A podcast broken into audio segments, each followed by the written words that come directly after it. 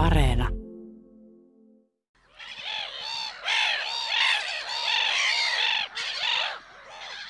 Eletään maaliskuun viimeisiä päiviä. On hieman sumuinen ja kylmä ilta. Itse asiassa hyytävän viileä kosteus huokuu mereltä aurinkoisen päivän jälkeen. Sitten se kuuluu, ensimmäinen naurulokin ääni. Sitä on kieltämättä jo odottanut. Onhan se yksi kevään merkeistä. Naurulokkien kotiutuminen. Ja sitten kuluu muutamia päiviä ja paikalla on jo kymmeniä lintuja. Myöhemmin satoja. Äänimaailma muuttuu melkoisesti.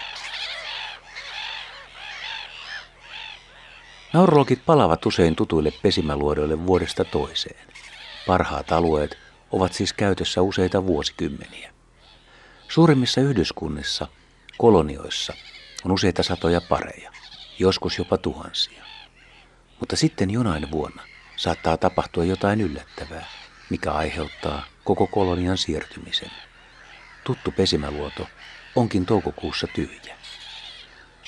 Siirtyminen voi johtua häirinnästä, pedoista, vedenpinnan korkeudesta tai sitten lokit vain jostain syystä päättävät pesiä muualla.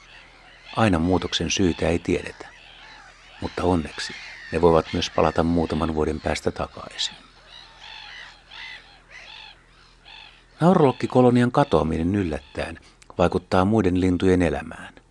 Koloniat tarjoavat monille vesilinnuille hyvän suojapaikan. Tukkasotkat, monet sorsalajit ja mustakurkkuikku pesivät usein naurulokkien kanssa. Joku voi ajatella, että metelöivästä lokkijoukosta ei ole kuin haittaa, mutta todellisuudessa kolonia tarjoaa muille linnuille hyvän turvan. Naurulokkijoukolta ei jää varikset, kanahaukat, minkit ja supikoirat havaitsematta ja meteli kutsumattoman vieraan ilmaantuessa on valtaisa.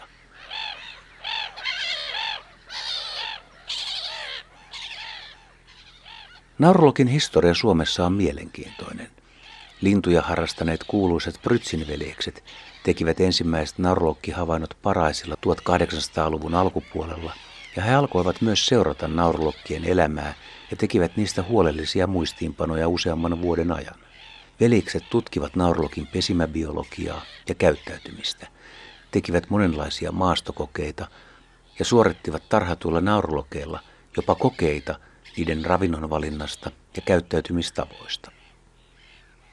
Tutkimuksesta julkaistiin väitöskirja ja vielä vuonna 1873 Suomen lintutieteen isä J.A. Palmeen piti näitä tutkimuksia luotettavina tietolähteinä. Mutta 1900-luvulla jostain tuntemattomasta syystä alettiin havaintoja epäillä ja Prytsin veljesten tutkimus unohdettiin.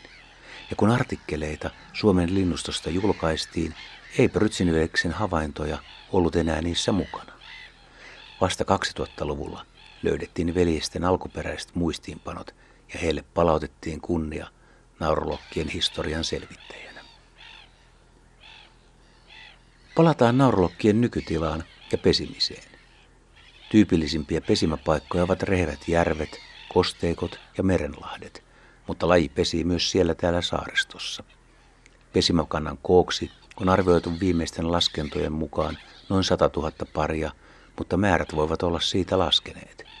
Naurulokkikin on punaisen listan laji, vaarantunut. Naurulokki aloittaa pesimisen yleensä kaksivuotiaana.